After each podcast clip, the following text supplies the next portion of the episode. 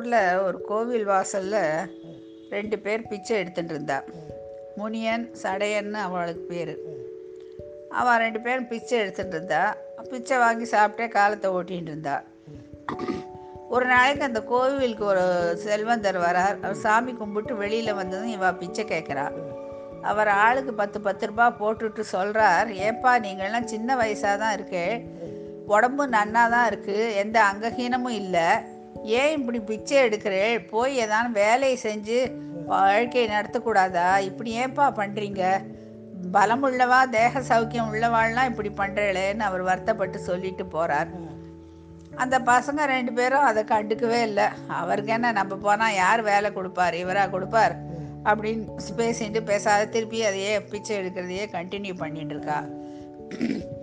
இன்னொரு நாளைக்கு அந்த செல்வர் செல்வந்தர் அவரோட பிறந்த நாளும் என்னமோ அதுக்கு வரார். நல்லா பிரமாதமாக பூஜையெல்லாம் நடக்கிறது, அபிஷேகமெல்லாம் நடக்கிறது, எல்லாம் முடித்து வெளியில் வந்த உடனே இந்த ரெண்டு பசங்களும் திருப்பி ஐயா அப்படின்னு நிற்கிறா. நின்ன உடனே அவர் என்ன பண்ணுறாரு, தான் அசிஸ்டண்ட் கிட்ட சொல்லிட்டு நான் ரெண்டு பரங்கிக்காய் வச்சுருந்தேன் பார் அதை எடுத்துன்னு வாங்குறார். அவன் கொண்டு வந்து கொடுக்குறான். அவர் தானே ஒரு ஒரு பரங்கிக்காயும் ஒத்த ஒத்தன் கையிலையும் கொடுக்குறா. கொடுத்துட்டு பத்து பத்து ரூபா கொடுத்துட்டு, சரிப்பா நான் சொன்னால் நீங்கள் கேட்டமா கேட்க மாட்டேங்கிறேன், நல்ல வேலைக்கு போங்கன்னா கேட்க மாட்டேங்கிறேன் அப்படின்னு வருத்தப்பட்டுட்டே போயிடுறார். அந்த பரங்கிக்காயை வச்சு நீ வா என்ன பண்ணுவா முழிக்கிறா. அதில் முனியன் என்ன பண்ணினா, சடையன் வந்து அந்த பரங்கிக்காயை தலைமாட்டில் வச்சுன்னு படுத்து தூங்கிவிட்டான். முனியன் என்ன பண்ணினா, மூணு மணிக்கா அந்த பரங்கிக்காயை எடுத்துன்னு அந்த தெருக்கோழிக்கு போனான். போய் ஒரு துண்டை விரித்தான். இந்த பரங்கிக்காயை துண்டை துண்டமாக போட்டு வரிசையாக வியாபாரத்துக்கு வச்சான். அந்த பக்கம் போகிறவன் வரவாள்லாம் பரங்கிக்காயில் துண்டத்தை வாங்கிட்டு போனான். அவனுக்கு வியாபாரம் எல்லாமே விற்று போயிடுது. அன்றைக்கி விற்று போனதும் அறுபது ரூபா கிடச்சிது அவனுக்கு. அவன் ரொம்ப சந்தோஷமாக கோவில் வாசலுக்கு திரும்பி வரான். அவன் இப்போ தான் டீ குடிச்சிட்டு உக்காந்துட்டு இருக்கான். அவன் அந்த நீ சடையன் அவங்ககிட்ட சொல்கிறான், நான் பாரு நான் போய் இதை விற்றேன், எனக்கு அறுபது ரூபா கிடச்சிது, நீ அந்த மாதிரி பண்ணுங்கிறான். அடப்போப்பா யார் இதை விரிச்சுட்டு கூவி கூவி அழைச்சிட்டு யார் இதெல்லாம் பண்ணுவா, அந்த மனுஷன் ஏன் தான் இந்த பரங்கிக்காயை கொடுத்தாரோ, அதுக்கு பதிலாக இன்னும் ஒரு பத்து ரூபா கொடுத்துருந்தா ஒரு டீ ஒரு பன்னுக்குமான்னு ஆகும், வேலை எத்த வேலையாக அந்த பரங்கிக்காயை வச்சு நான் என்ன பண்ணுறது, உனக்கு வேணா நீ விலை கொடுத்து என்கிட்ட வாங்கிக்கோ, நீயே போய் விற்றுக்கோங்கிறான். உடனே முனியனும் சரிப்பா உனக்கு எவ்வளோ வேணும் அந்த பரங்கிக்காயின்னு கேட்டதும் இருபது ரூபா கொடுத்துட்டு பரங்கிக்காயை வாங்கிட்டு போயிடுங்கிறான். சரி நீவும் அந்த பரங்கிக்காயை வாங்கிட்டு போகிறான். ரெண்டு நாள் கழித்து அதை உடைக்கிறான். உடைச்சி வியாபாரத்துக்கு வைக்கலான்னு அதை உடைச்சா அதுக்குள்ளே ஒரு பிளாஸ்டிக் கவர் இருக்குது. அந்த கவருக்குள்ளே ஆயிரம் ரூபாய் இருக்குது. அதை பார்த்த உடனே இவனுக்கு ஷாக்காக ஆயிடுறது. ஐயோ இதில் பணம் இருக்கே அப்படின்ட்டு இதை பரங்கிக்காயை கொடுத்தானே அந்த சடையன்கிட்ட போய் இதை சொல்லணும்னு வந்து பார்த்தா அவன் அங்கே காணும். அவன் எங்கேயோ எழுந்து போயிட்டான். சரி இந்த வியாபாரத்தை முடிப்போன்னு அந்த பரங்கிக்காயை விற்கிறான். விற்றுட்டு இன்றைக்கும் அறுபது ரூபாய் கிடைக்கிறது.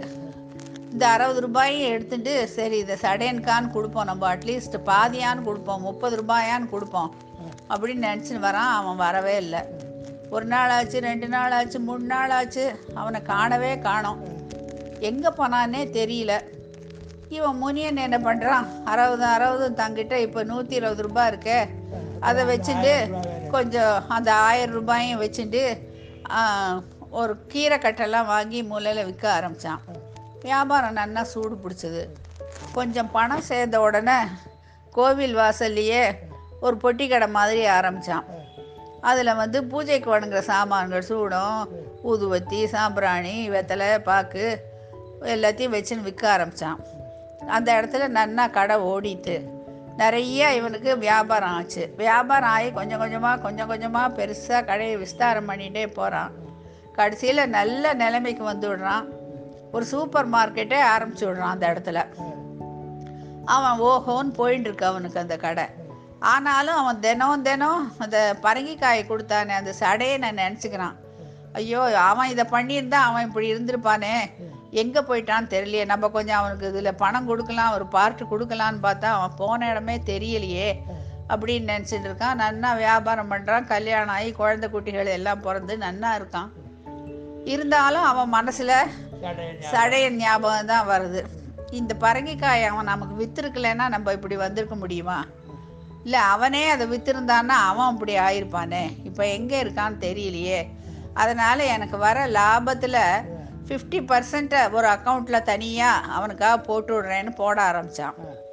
அந்த அமௌண்ட் பாட்டுக்கு பெருகிட்டே போயின்ட்டு இருக்கு. ஆனால் இந்த சடையன் மாத்திரம் வரவே இல்லை.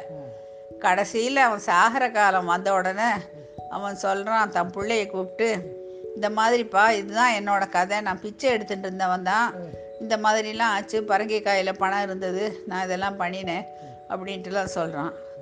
சொல்லிட்டு சொல்கிறான், இன்னும் ஒரு பத்து வருஷம் பதினஞ்சு வருஷம் பொறுத்து பாரு, அந்த சடையன் வரானான்னு பாரு, வந்தால் நான் தனி அக்கௌண்ட்டில் வச்சுருக்கிற பணத்தை அவனுக்கு கொடுத்துடு நான் சொன்னேன்னு சொல்லிட்டு. அப்படி அவன் வரவே இல்லைன்னா ஒரு அநாத ஆசிரமத்துக்கு கொடுத்துடும் அந்த பணத்தை. அது நம்ம பணம்னு நீ நினச்சிக்க கூடாது, உன் மனசில் அந்த எண்ணம் வரக்கூடாது அப்படின்னு சொல்லிட்டு அவனும் செத்து போயிடுறான். ஆனால் இன்னும் சடையன் தான் திரும்பி வரலை. அவன் வருவானா? எத்தனை நாள் இந்த பையன் காத்துட்டு இருக்க போகிறான்? அப்புறம் அந்த பணத்தை அநாத ஆசிரமத்துக்கு தான் கொடுக்கணும்னு சொல்லியிருக்காரு, அந்த வேலையவான்னு பண்ணுவானா? அவன் பண்ணுவான்னு நினைக்கிறேன். ஏன்னா நல்ல மனுஷனோட புள்ள, அவன் நல்ல சுபாவமாக தான் இருப்பான். அதனால் இந்த இந்த கதையிலேருந்து நமக்கு என்ன தெரிஞ்சுக்கிறோன்னா, ஃபஸ்ட்டு முயற்சி வேணும். இந்த பரங்கிக்காயை எடுத்தது தூ அவன் பாட்டுக்கு தலைமாட்டில் வச்சு தூங்கின மாதிரி தூங்காத, அதை வெட்டி விற்க போனான். முயற்சி வேணும், அப்புறம் உழைப்பு வேணும். கொஞ்சம் கொஞ்சமாக மார்க்கெட்டுக்கு போய் சாமான்களெல்லாம் வாங்கிட்டு வந்து விற்று கொஞ்சம் கொஞ்சமாக லாபம் சம்பாதிச்சு பெரிய இதுவாக வந்திருக்கான். உழைப்பும் முயற்சியும் இருந்தால் வல்லவனுக்கு புல்லுமே ஆயுதம். அந்த ஒரு பரங்கிக்காயில் கிடச்ச அவனோட வாழ்வு எவ்வளோ ஜோராக போயிடுத்து பாருங்க. அதனால் உழைப்பு முயற்சி எல்லாம் வேணும், கண்டிப்பாக வேணும். இருந்தால் நம்ம கையில் என்ன இருக்கோ அதை வச்சுட்டே நம்ம ஓஹோன்னு இருக்கலாம். முயற்சி உயர்வு தரும். ஆமாம், உழை அப்பா அத்திம்பேர் சொல்கிறார், உழைப்பும் முயற்சியும் உயர்வு தரும்னு முடிச்சுட்டார் கதையை.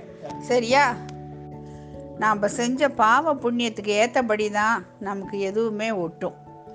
இந்த ப பைசா இருக்கிற பரங்கிக்காய் சடையனுக்கு தான் போய் சேர்ந்தது. அது தனவந்தர் இன்னாருக்கு இன்னதுன்னு கொடுக்கல, ரெண்டில் ஒன்றை வச்சார், யாருக்கு கிடைக்கிறதோ கிடைக்கட்டோன்னு கொடுத்தார். அது சடையனுக்கு கிடைச்சது. ஆனால் அவன் அதை உபயோகப்படுத்திக்கலை, சோம்பேறித்தனமாக இருந்துட்டான். வேண்டாம் போ, அது போய் யார் உடைப்பான்னு. ஆனால் அவனுக்கு அவனுக்காக முனியன் நிறையா பணம் சேர்த்து வச்சுன்னு காத்துட்டுருக்கான். அவனால் வந்து அதை வாங்கிக்கவோ அனுபவிக்கவோ அவனுக்கு கொடுத்து வைக்கலை. ஆனால் சடைய மு முனியனுக்கு அவன் அந்த பணம் சடையன் கையிலேருந்து முனியனுக்கு வந்து, அதுவும் நியாயமான வழியில் தான் வந்தது. வந்து அவனும் நியாயமாக தான் நடந்துட்டு சடையனுக்காக எல்லாம் பண்ணுறான். ஆனால் அவனுக்கு அதை அனுபவிக்கிற பிராப்தம் இல்லை, அதனால் அவனுக்கு போய் சேரலை. அதனால் எதுவுமே நமக்கு கிடைக்கிறதெல்லாம் நம்ம செஞ்ச பாவ புண்ணியத்தை பொறுத்தே தான் இருக்குது.